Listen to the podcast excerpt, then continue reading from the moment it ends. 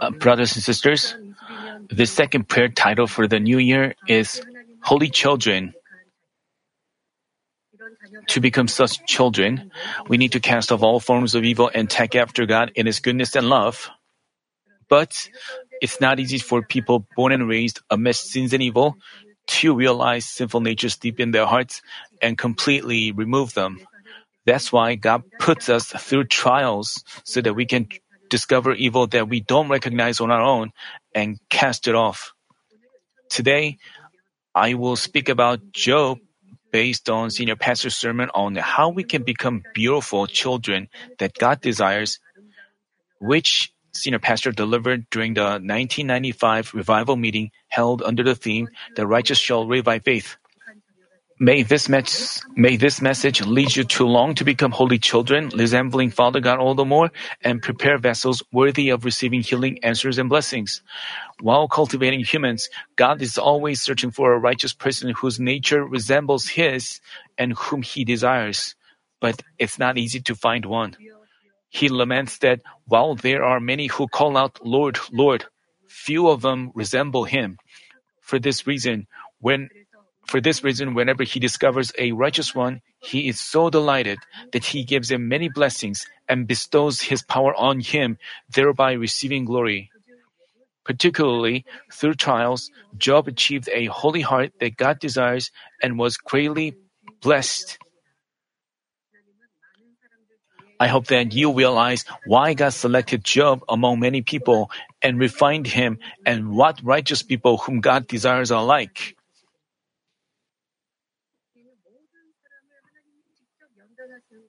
It's not that I, you may wonder, doesn't God refine everyone? No. God specifically chose Job and refined him. We have to know why he tried refined him and how Job conducted himself during the trials. We have to compare ourselves to Job and we have to figure out how we can quickly finish our trials. The senior pastor spent many years on delivering messages on Job.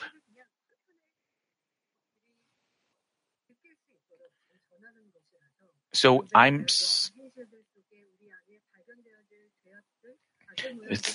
as we look at we will with Job we we will have a time to look back on our Christian life. Before getting straight to the point, let me briefly explain about the book of Job. Without good understanding of this book, many Christians misunderstand God. They don't figure out God's heart of refining Job. Unless we correctly understand his heart, we end up saying like, all our trials and tribulations are from God. So if we just wait in patience, God will eventually stop them, turning them into blessings. But the Bible says, let no one say he is tempted. I am being tempted by God. For God cannot be tempted by evil, and he himself does not tempt anyone.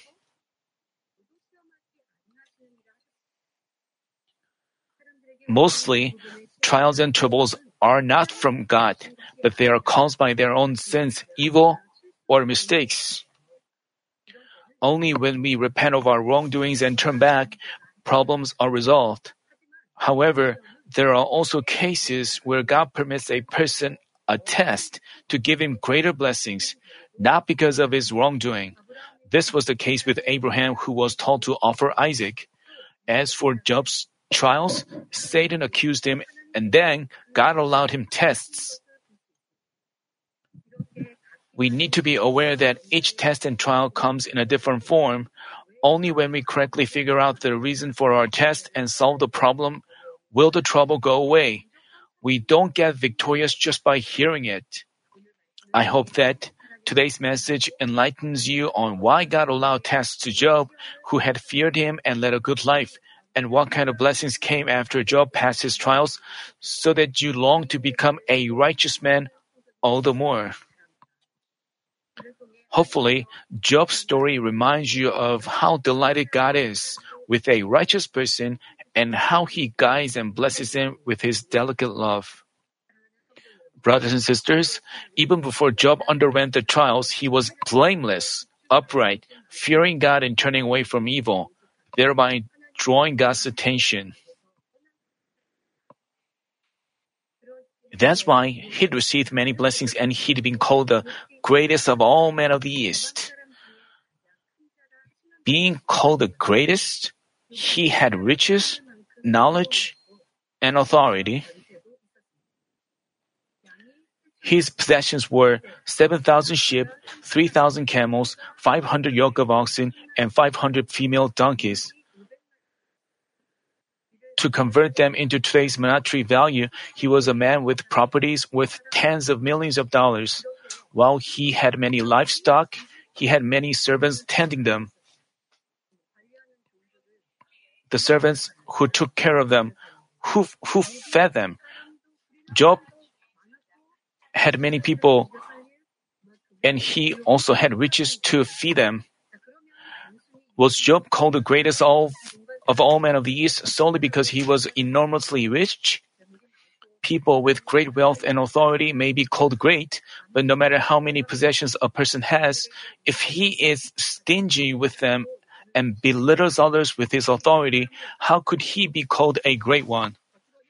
People may bow their heads and flatter him in his presence, but in their minds they would insult him and say, He is miserly, narrow minded, he's all about himself. But even while a person has much, if he spends his money the right way, makes good use of the no- makes good use of his knowledge, and benefits others, he would be called a great one and win people's heartfelt respect.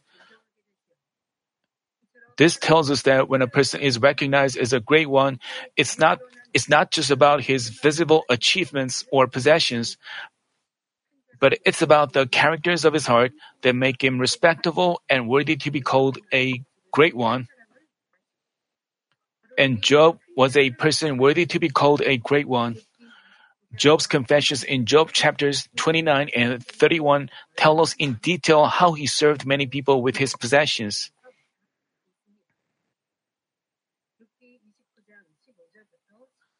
He said, I was eyes to the blind and feet to the lame.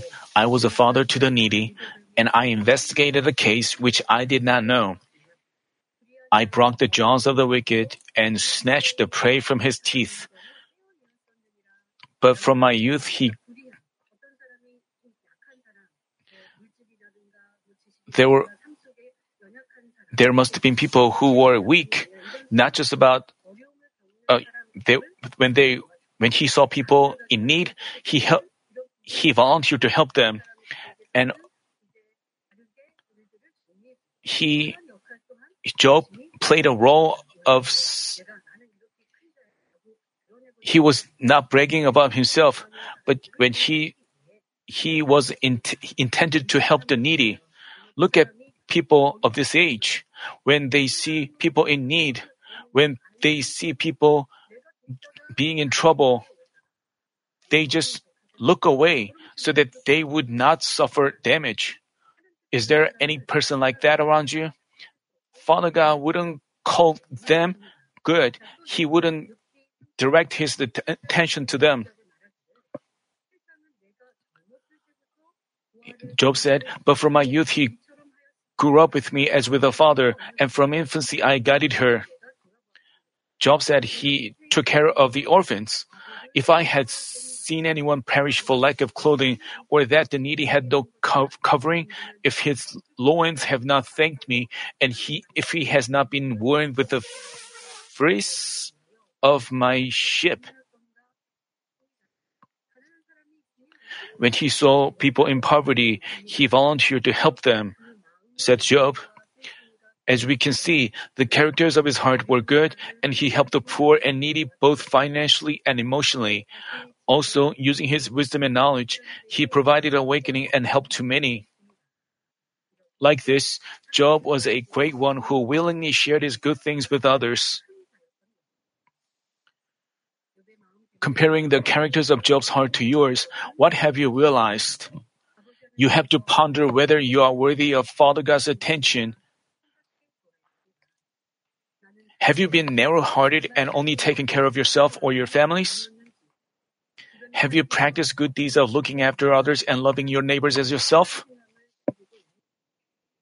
In many parts of the Bible, God tells us to care for widows and orphans and help the poor. How many of these words have you obeyed? Do you think being rich, Job did that, but I can't, but I can't because I'm poor? The Bible tells us that he who is faithful in a very little thing is faithful also in much. Let's say you don't have much, but care for those who are needier and share what you have with them. Not just financially, there are also people who are troubled and worn out emotionally. Praying and fasting for them and lamenting with them is love. As you care for people around you like this, you can achieve a big heart. If you can't afford to help them financially, as you care for them through physical work, you can find many things with which to help them. As the saying tells us, when there's a will, there's a way. The only problem is you have no such desire. If you find yourself with a narrow heart of only looking after yourself, I urge you to achieve a big heart by which you can take care of the affairs and positions of others. You may say, Why doesn't God answer me? Why doesn't God bless me? You shouldn't con- just say this and that to God, but you have to demonstrate these worthy of His blessing. The Bible tells us to help provide aid to the needy, and he, the Bible also t- tells us to help. When we help them, it's like we are lending to God. God, who is the master of all creation, once He borrows something from us, what He would do? This is what Bible. This is how Bible emphasizes helping of others. If we do so, we are blessed. Even after we pray, Father, please bless me. Father, if you bless me, I will uh, help others. But the Bible doesn't tell us so. After we sow, we reap. Even after we pray, if we don't demonstrate these, we cannot be blessed. We know how Job, how great Job became. Job Job committed himself to helping others. He cared care for others. This is good deed. He was God centered. That's why Father God blessed him. And in order to bless him perfectly, spiritually, he refined him. And after the trials were over, Job came forth as more wonderful person. You may pray, Father, please guide me so as well. But you have to live, make most, uh, most efforts to live so. But if you pray and if you, if you have nothing, if your life have nothing to do with God, even if if you calculate things, if I help him, what about my situation? sometimes I'm in trouble too. If you don't obey the inspiration of the Spirit, you cannot be blessed. I hope you realize realize this. You have to know why Job was chosen by God.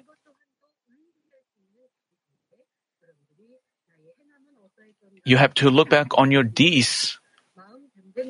The characters of your heart can be different depending on how you expand your heart in every situation. So you can change so you can change them through constant efforts. You may say, I have a narrow vessel. Then would you continue to live like that? Would you refuse to become great in heaven? If you are narrow hearted, you can expand it and you can make it clean. But uh, such deeds make your heart larger. As the Bible says, do not merely look out for your own personal interests, but also for the interests of others. I pray that you expand your heart to embrace many people so that you can become a great one, one of the conditions of becoming a righteous person. Not only was Job a great one, but in all circumstances he did his utmost to make himself clean before God. So to speak, Job reflected on his deeds and remained clean before God. Here, these refers to what one does habitually. Whether he was walking down the street or planning something, whatever he was doing or thinking, he always recognized God, living a God centered life.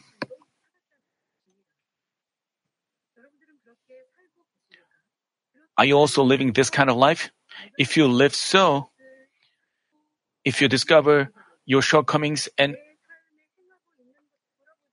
if you don't reflect on your life, how could you make yourself sanctified, make yourself man of spirit, and resemble God in His holiness? You have to look at, take a look at your life, look at your thoughts, look, reflect on your thoughts and deeds. Job led us such a life.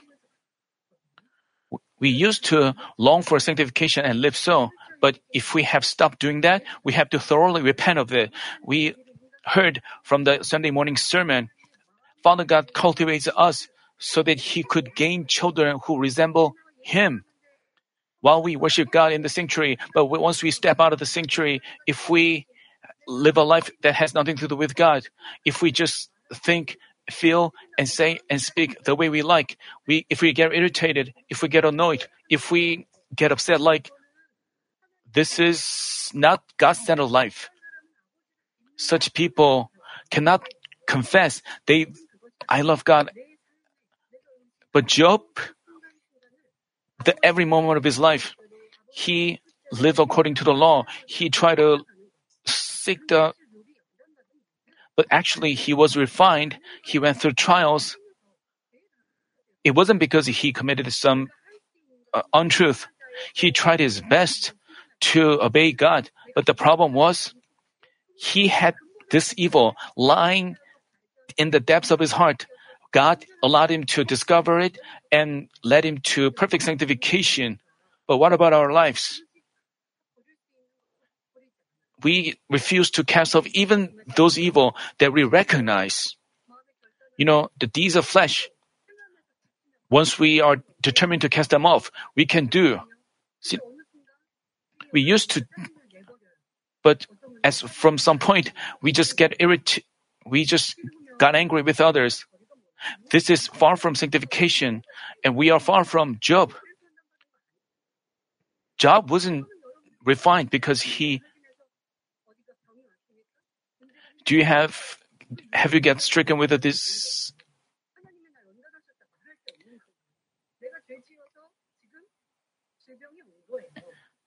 You get stricken with a disease because you committed sin. Then your trial is fundamentally different from Job's. Your thoughts, your deeds, every move you make, if you reflect on why as you examine yourself, we also we also used to live like Job did. We have to continue to do so. But if we have stopped them, if we have we have to bitterly repent of it and turn from our ways. If we have stopped them, stopped those efforts, that means we are we went, went astray from the God-centered life. So Father God must be heartbroken for that. If you ha- find yourself having lived so, I urge you to repent and attend the divine healing meeting. Then all your problems will be resolved. And Job tried to While he lived so, not only did he himself act according to the law and fear God, but he kept a constant watch on his grown up children his children would throw, throw feasts, drinking, eating together. The Bible says, when the days of feasting had completed their cycle, Job would send and consecrate them, rising up early in the morning and offering burnt offerings according to the number of them all. He was concerned that any of them sinned during those feasts. Because Job always recognized God, God couldn't help but rejoice and see him as blameless. But tribulations were inflicted on this Job.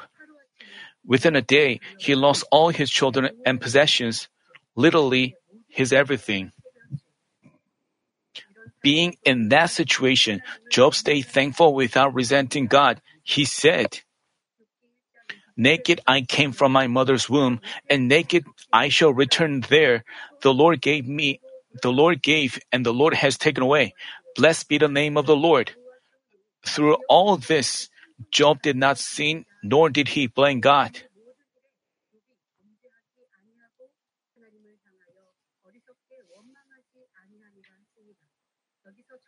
Being naked means not wearing anything.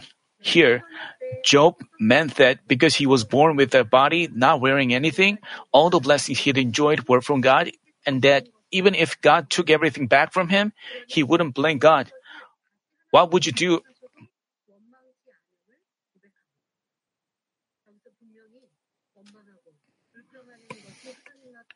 Blaming you know, from this we know that blaming God is a sin. So Job didn't blame God and he didn't become a stupid one. Suppose, what would you do if things like this ever happen to you? Suppose you lose your child for some unexpected accident. Would you not harbor resentment against God? When would just say like, I've lived a faithful Christian life. I've paid the tithes and I've I have sown. I've kept the Sabbath. Why did you take my child away? If you blame God when you if you blame God like this, wouldn't you blame God like that? When your business failed by someone else's or your own fault, did you place the blame on him or on your environment, lose fervor in your faith, and stop working faithfully? hovering resentment, feeling upset, and lamenting are all fullness, are all foolishness.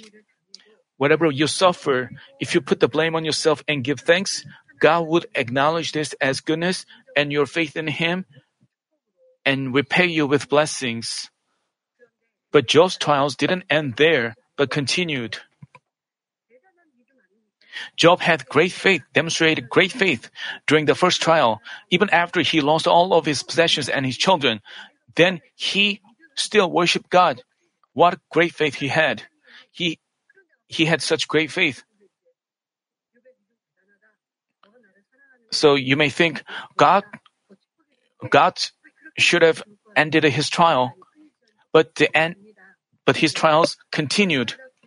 He got sore boils from the sole of his foot to the crown of his head.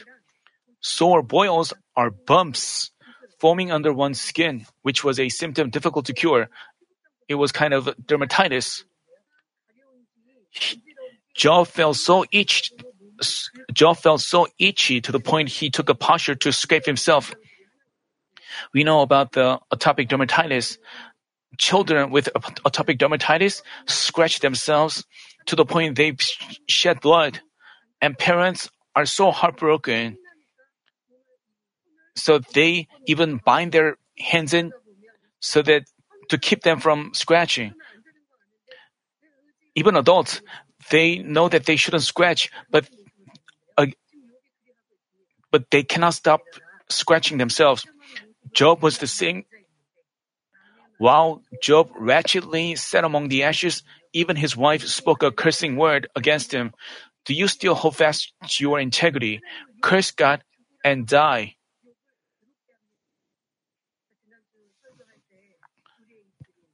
In the last session, I, I mean, in the last week, I talked about the cursing. We talked about cursing word. So Job's wife also spoke a cursing word. He, she was not helping him as a family member, she should have given a, words of comfort and words of, but she agonized him. Yet Job didn't resent God, but, um, but admonished her, saying, You speak as one of the foolish women speaks. Shall we indeed accept good from God and not accept adver- adversity? In all this, Job did not sin with his lips, but Job's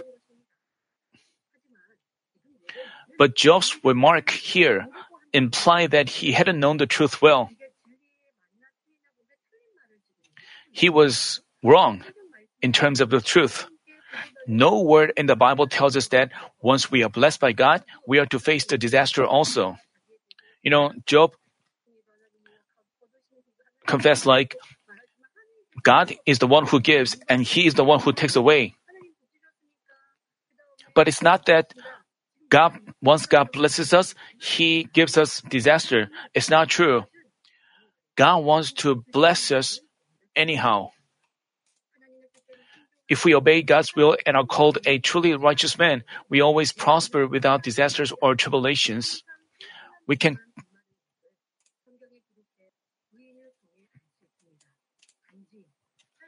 we can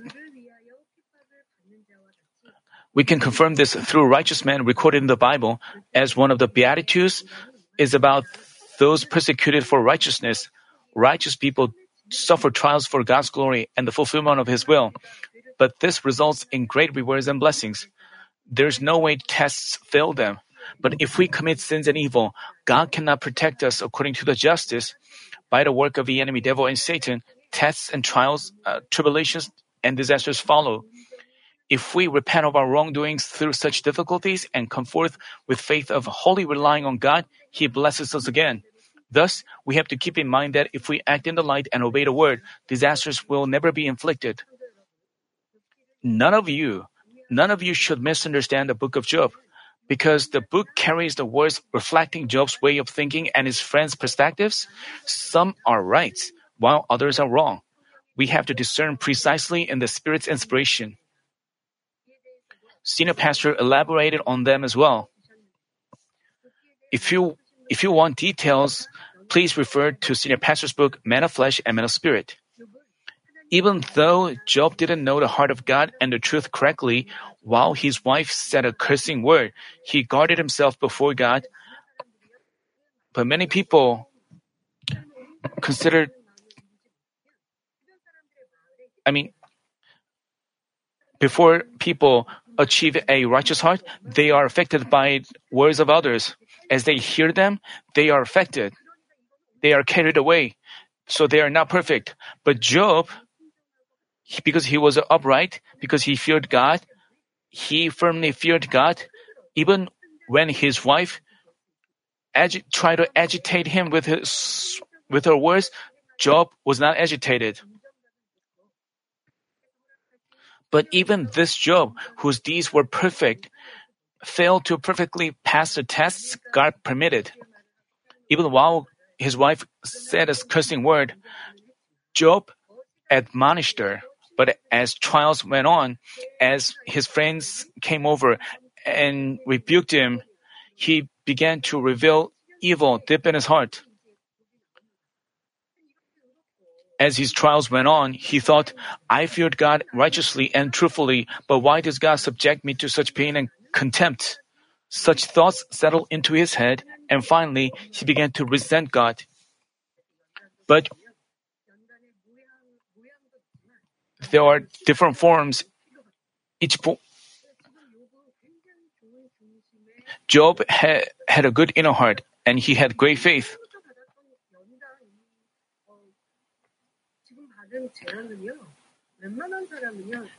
The trials that Job underwent was unbearable for ordinary people, but he guarded himself. But to reveal evil deep in his heart, God had to allow some greater tri- so that's those situations continued.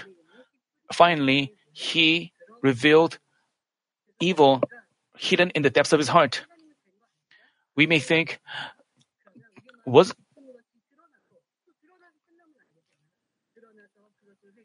so he, oh, he also had to repent and turn from his ways and change himself. So the period of trial are necessary. We know this from Job's trials. But Job, what really, there's something God wanted from Job. That's why he allowed such a lengthy trial to him. What God truly wanted from Job was a truthful and perfect heart without evil. In the beginning of the book of Job, Job was complimented. He was called a upright man. Compared to other, to ordinary Christians, Job had great faith. But in the eyes of the absolute one, Father God, in order for him to be called a truly holy one, to satisfy the eyes of our God, Job still had shortcomings. So through the process of trials, Job was made a you shouldn't say God God went too far. Of course, his trials were harsh, but it turned out to be great tremendous blessing. So we have to understand that if we understand that we are going through this kind of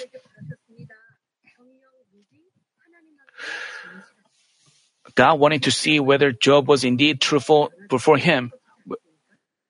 A truthful person does not waver in any circumstance. God wanted to see, to test him, so God put him in a situation where he was agitated and to see whether Job trusted God to the end. In peaceful times, every person trusts God.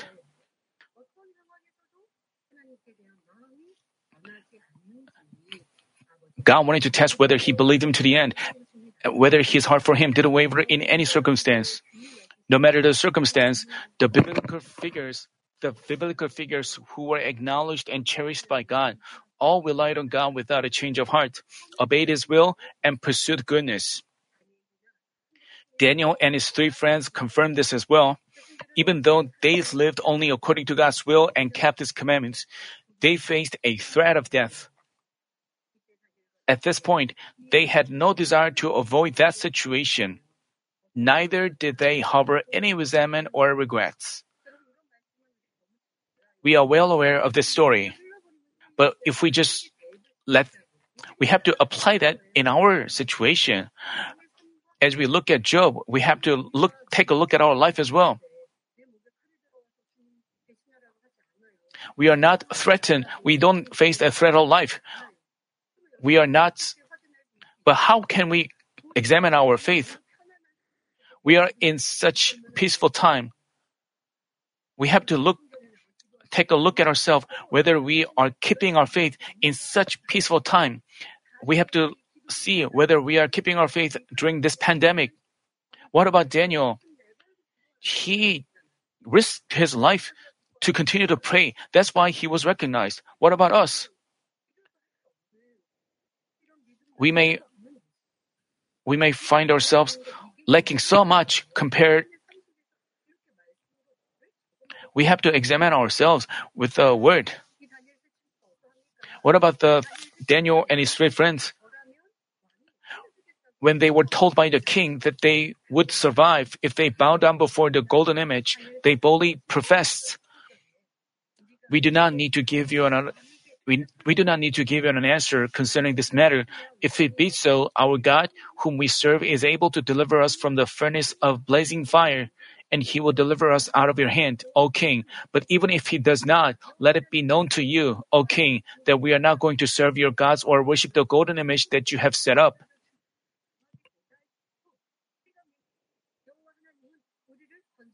They confessed that uh, Father God would.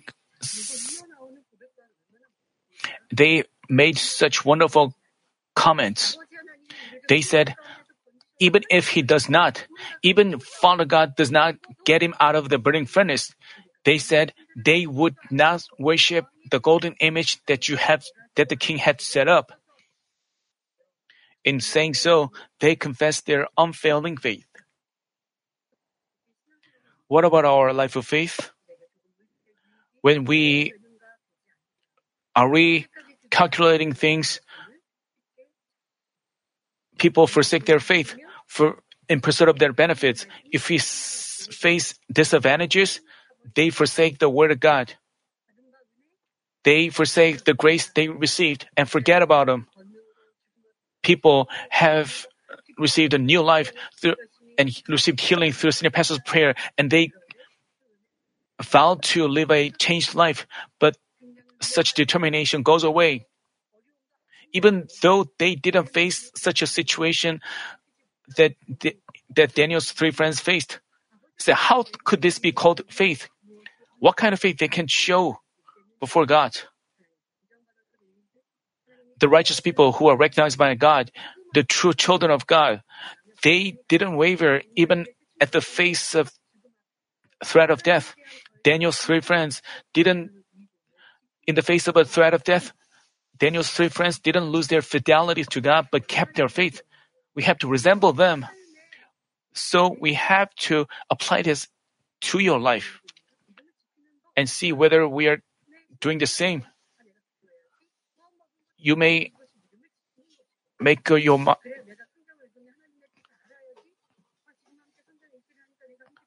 we are having this Bible. This is how we keep our faith. Even when someone agonizes us, if we pursue goodness and try to love Him and pray for Him more, this is how we practice our faith.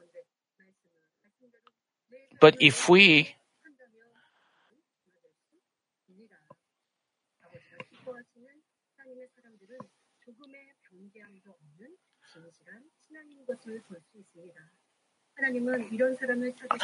they had truthful faith by which they had no change of heart at all. God searches for such people, refines them to be more perfect, and receives glory. God refines people to spirit and whole spirit, and this trial is a blessing.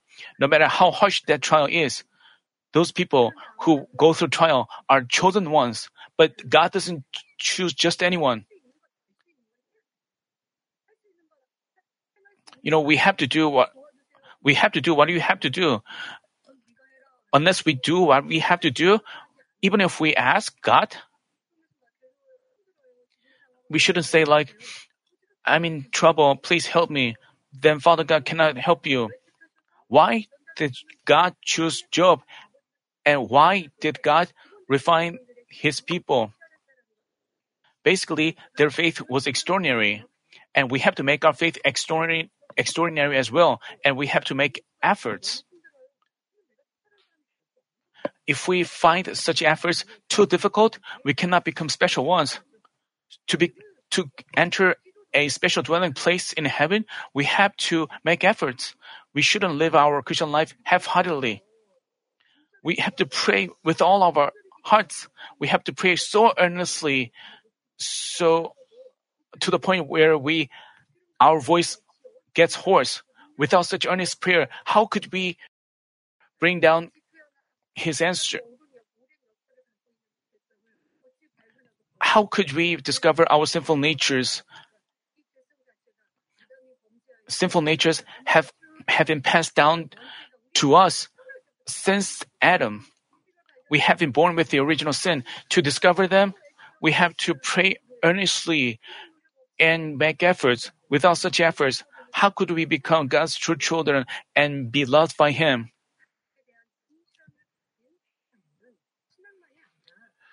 Those who have such truthfulness towards God pursue unfailing goodness and love in their own life as well as their life of faith. Joseph from Genesis exemplifies this. Even though his evil brothers tried to kill him and then sold him into slavery, after he became the prime minister of Egypt, Joseph took care of them and their families. His brothers suspected his brothers suspected that Joseph treated them well on account of their father, so after Jacob's death, they were afraid of Joseph. But even at this point, Joseph figured out at their heart without hatred at all. He comforted them and spoke kindly to them. As for you, you meant evil against me, but God meant it for good in order to bring about this present result to preserve many people alive. So therefore, do not be afraid. I will provide for you and your little ones.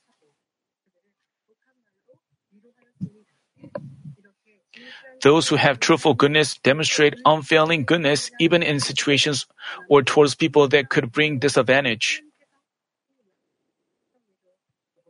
And in God permitted trials and tests, they don't waver at all.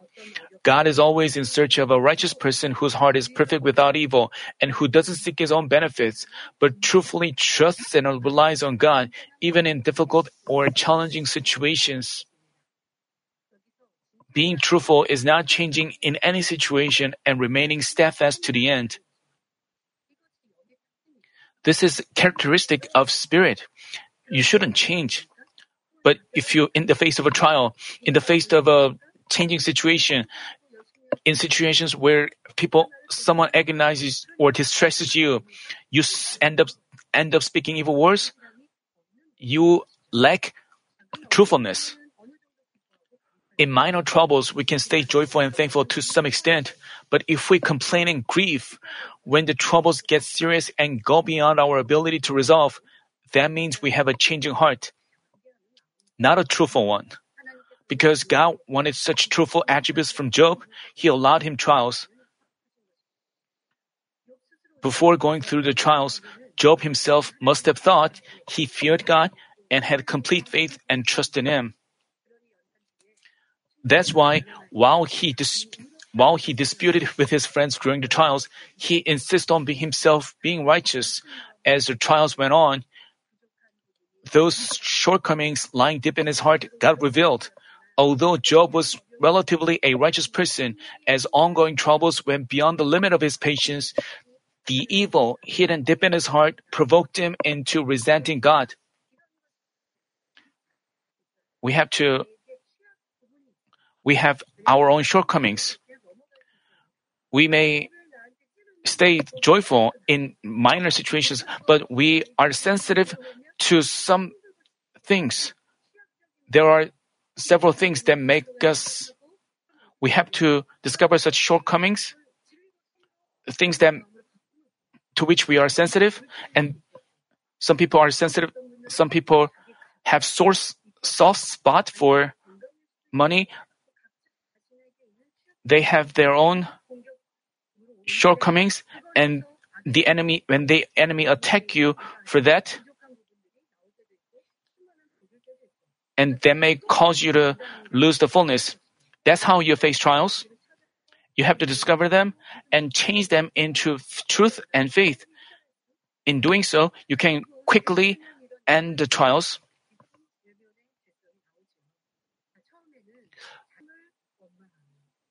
Initially, Job cursed the day of his birth and blamed his parents and the natural environment. He said like, why my parents made love and gave birth to me. He put the blame on his birth itself. Later, he even resented God, saying, As God lives, who has taken away my rights, and the Almighty who has embittered my soul. Finally, he concluded that he was righteous and God was not. Not only did he speak evil words in ongoing disputes with his friends, but he fierce, but he fiercely quarrel with them. In Job 30, he even scorned the young men who mocked him and regarded them as lesser than dogs. Like this, before a person is wholly changed, he has evil lying deep in his heart, and that even he himself, uh, he has evil. He has evil that he, even he himself doesn't recognize in peaceful and spirit-filling times. But it wasn't that Job had intention to betray God. Even though he insisted on his self-righteousness, he struggled to meet God to the end. God recognized Job's such good inner heart. So we shouldn't judge others. When we see someone going through trial, Job also revealed evil that weren't to be revealed in ordinary times. So Job's friends shouldn't have acted that way. Job's friends saw how good Job was, had been. So they should have come over to Job and kindly spoke with him. But Job's friends continued to rebuke him. That's why Job discovered evil deep in his heart. And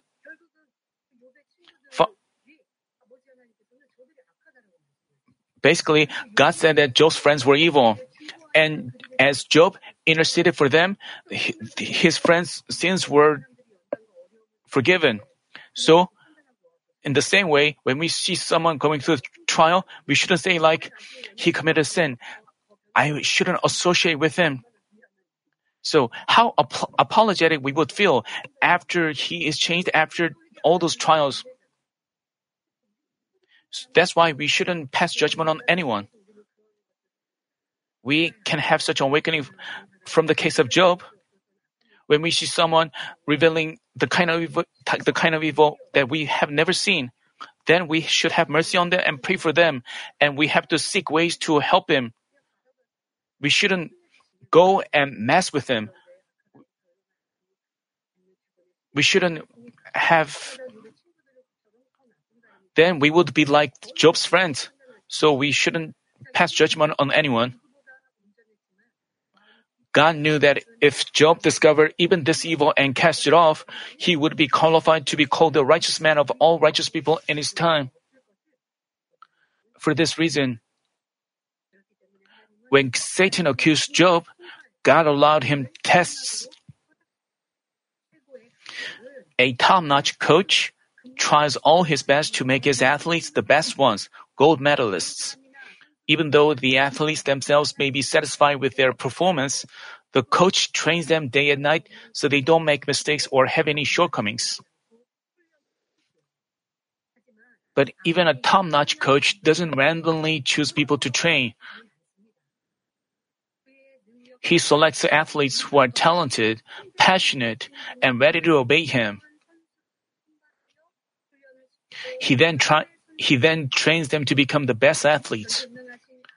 The Almighty Father God was also aware that Job had a good inner heart and that his deeds were always upright, so he selected him. Knowing that Job would be a truly righteous man if he fixed his shortcomings and cast off his original evil, God disciplined him by allowing him tests.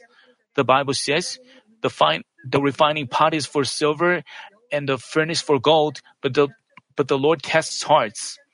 Another verse says, so that the proof of your faith, being more precious than gold, which is perishable, even though tested by fire, may be found to result in praise and glory and honor at the revelation of Jesus Christ. Through the trials, Job discovered evil deep in his heart. Ultimately, as God reached out to him, he thoroughly shattered himself, bitterly repented, and changed. Brothers and sisters, we cannot know about our heart inside out, but God knows about our everything and makes us beautiful once. Even if even if we look perfect in terms of deeds, as long as we haven't cast off evil in our hearts, we cannot be called perfect. Thus, with earnest prayer, we should strive to cast off sinful natures deep in our heart, as well as evil that we recognize.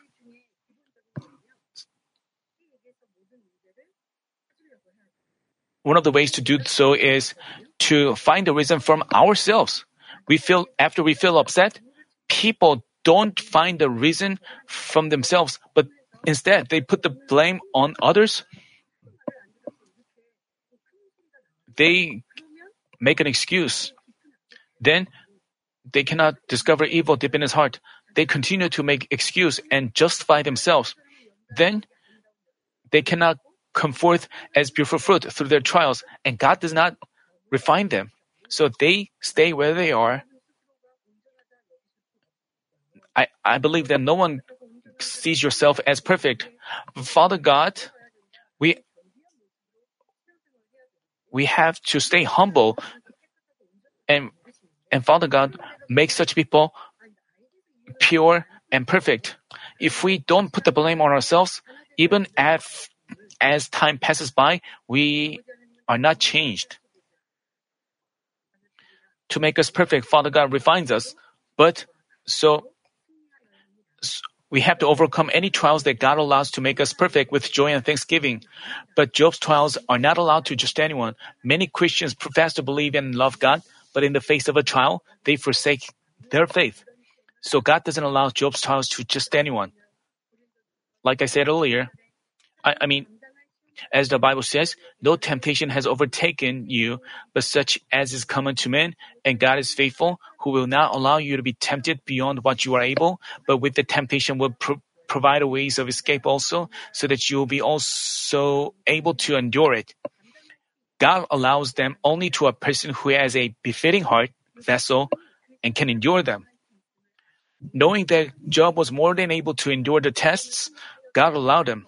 Ultimately, he passed them and became a cleaner vessel. God then repaid him with greater blessings. Even before the trials, he had great wealth, but God doubled his possessions.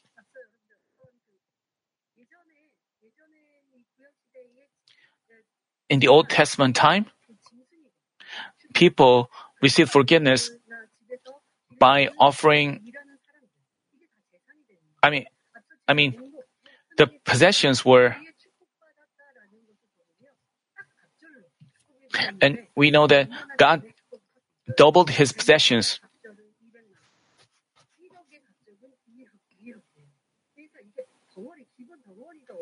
Because he basically had a lot of possessions. When God doubled his possessions, he was enormously blessed. Also, in, it, in addition to that, he was rejuvenated. He lived a long life. God blessed him to give birth to seven sons and three daughters who are most beautiful in all the land. God searches for truthful people who wholly trust him. Once he discovers such people, he doesn't leave them unattended, but makes them beautiful, exalts them as noble ones, and crowns them with a glorious crown. Thus, I hope that you pass any trials like Job did and come forth with faith and sanctification God acknowledges. But going through trials, many people prolong their trials or fall into temptation, not overcoming them, because they act in self-centered ways, not in God or the word-centered ways.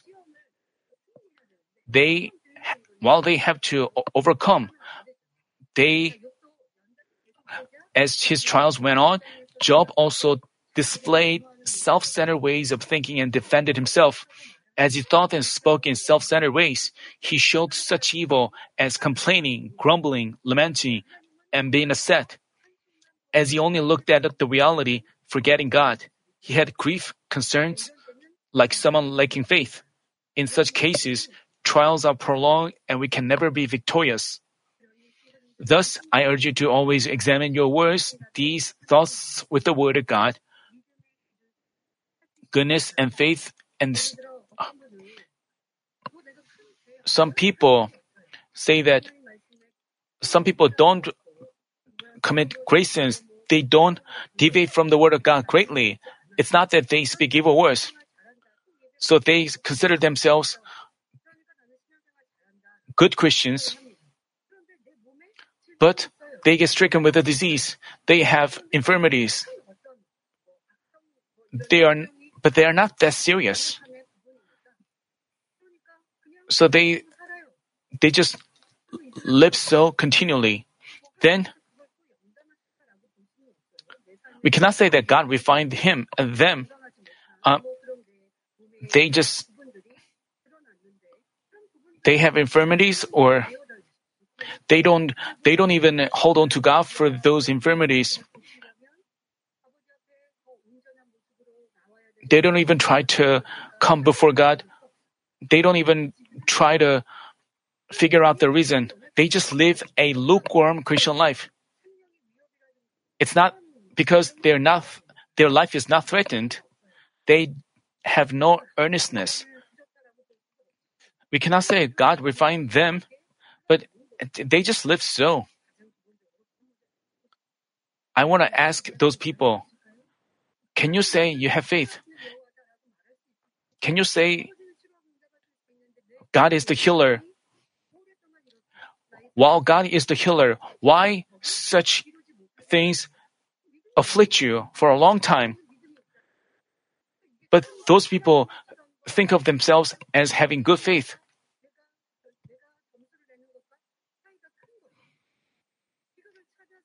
They have to they have to know why they have they have no faith the reasons could be because they don't circumcise their heart. They keep away from others. They don't love others. because they don't circumcise their heart. They have no growth of faith, but they consider themselves good Christians. That's why their problems remain unresolved. They don't even hold on to God and receive. They just live so, living a lukewarm Christian life. They are opposite of Job. God refined Job. Uh, even though God wants wants to guide them, if God refined them, they would slip away. They would stumble. That's why Father God can't.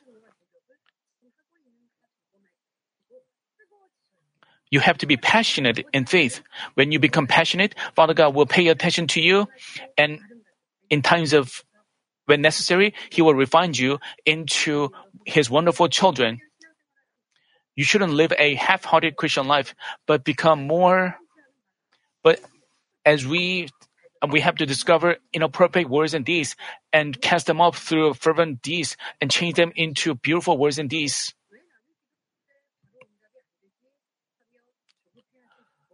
Rather than being impatient with such thoughts like, how come God doesn't answer me right away despite my prayer?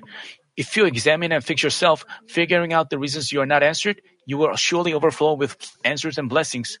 Brothers and sisters, taking Job for example, I've spoken about what righteous people whom God desires are like. Job was recognized as blameless even before his trials. The characters of his heart were good, and he tried his best to remain clean before God in all circumstances. Even though he was perfect in terms of deeds, in the depths of his heart was fear for God, and he had evil in his nature he himself hadn't recognized. For this reason, God couldn't help but allow him trials. And when Job had accomplished righteousness that God desired and achieved a proper heart through the process, God repaid him with overflowing blessings. Namely, God searches for truthful people who can stay thankful to the end in any trouble. God wants us to God wants us to have truthful faith by which we can keep our trust in Him even in situations where we have to lose everything. We even our life. He refines us to make us such people. He leads us he leads us to burn up remaining impurities and make our heart clean and beautiful. Job's trials was such an arduous process. But after Job had passed all the trials, uh, tests, can you imagine how grateful he must have been to God for having refined him? Before and after he went through the trials, even though Job must have confessed, even though the trials were harsh, it was a blessing. But in reality, if we face trials, I mean, we say things like, I want to live my Christian life without trials. This is stupid. Even though the trials were harsh, after they ended, he became a more wonderful man of spirit and was loved by God more greatly. So the trials turned out to be blessings. Therefore, we can make any trial or test an opportunity to change and sanctify ourselves. In all affairs, if we strive to discover our shortcomings and change ourselves with earnest prayer and efforts, we finally come forth as true, holy children that Father God desires. We have to fulfill this verse. Therefore, beloved, since you look for these things, be diligent to be found by him in peace, spotless and blameless. Just because rough gemstones are good in quality, they are not considered highly valuable. Depending on how a goldsmith works on them, their hues, forms, and values become different. A goldsmith would choose good gem, rough gemstones, they would work on it delicately and they rise in value. The same way, Father God is refining us to become beautiful ones who are highest in value. But, but whether we figure out His heart, obey, and change is up to us. I challenge all of you to quickly change yourself by obeying only and come forth as true, righteous children that Father God desires. By doing so, I pray that you will shine brilliantly like the sun, both on this earth and in everlasting heavenly kingdom.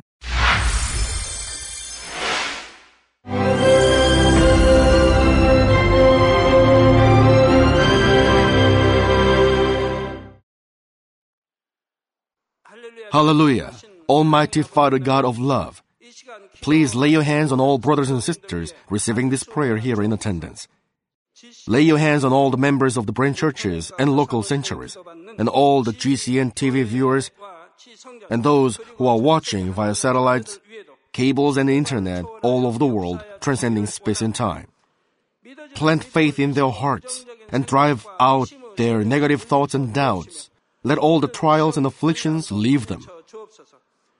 By the fire of the Holy Spirit, from head to toe, scorch their sick and affected parts, including all cells, tissues, and nerves, all internal organs and intestines.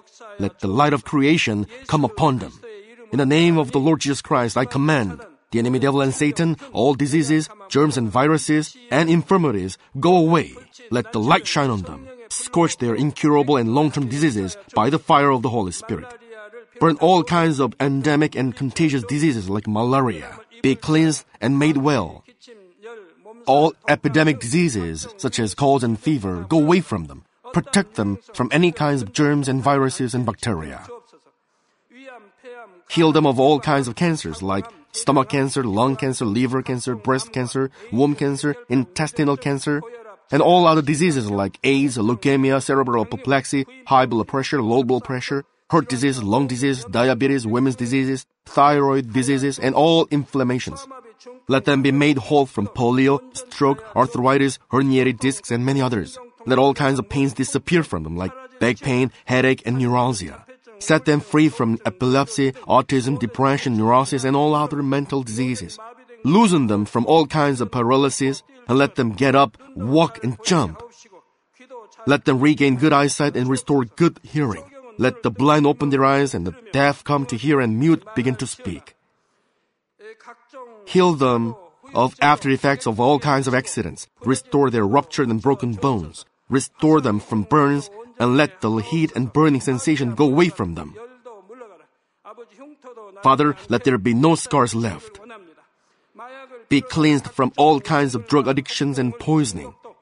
Father, regenerate dead nerves, tissues, and cells, and bring the dead back to life. Father, please bless them to conceive a baby. Bless them to conceive a baby. In the name of the Lord Jesus Christ, I command the enemy devil and Satan, the ruler of the air, the evil forces, and their servants, go away from them. Go away, you evil spirits, unclean spirits, deceiving spirits, spirits of falsehood, separating spirits, and all forces of darkness. Loosen all bonds of wickedness and darkness, and go away from them. Let the light shine on them. Father God, give them strength to cry out in their prayer, and empower them with the power to cast off sins and become sanctified. Let them be in good health as their soul becomes prosperous, and let their family be evangelized. Protect them from all kinds of accidents and disasters, and bless them to lead a successful and prosperous life in everything. Please protect your children, their home, their business, and their work by the fiery hedge of the Holy Spirit, with the heavenly host and angels, and with your blazing eyes. Give students wisdom and understanding, and fill their hearts with more passion and desire for study. Keep their hearts and minds from worldly things, and plant into their hearts more fervent love for God. Bless your children and let them give glory to you in everything they do, whether they eat or drink or whatever they do. Let them confess and testify to the living God. I've met God, I've experienced God, and received His answers and blessings. Father God, thank you. Let all glory be to you alone. In the name of our Lord Jesus Christ, I pray. Amen.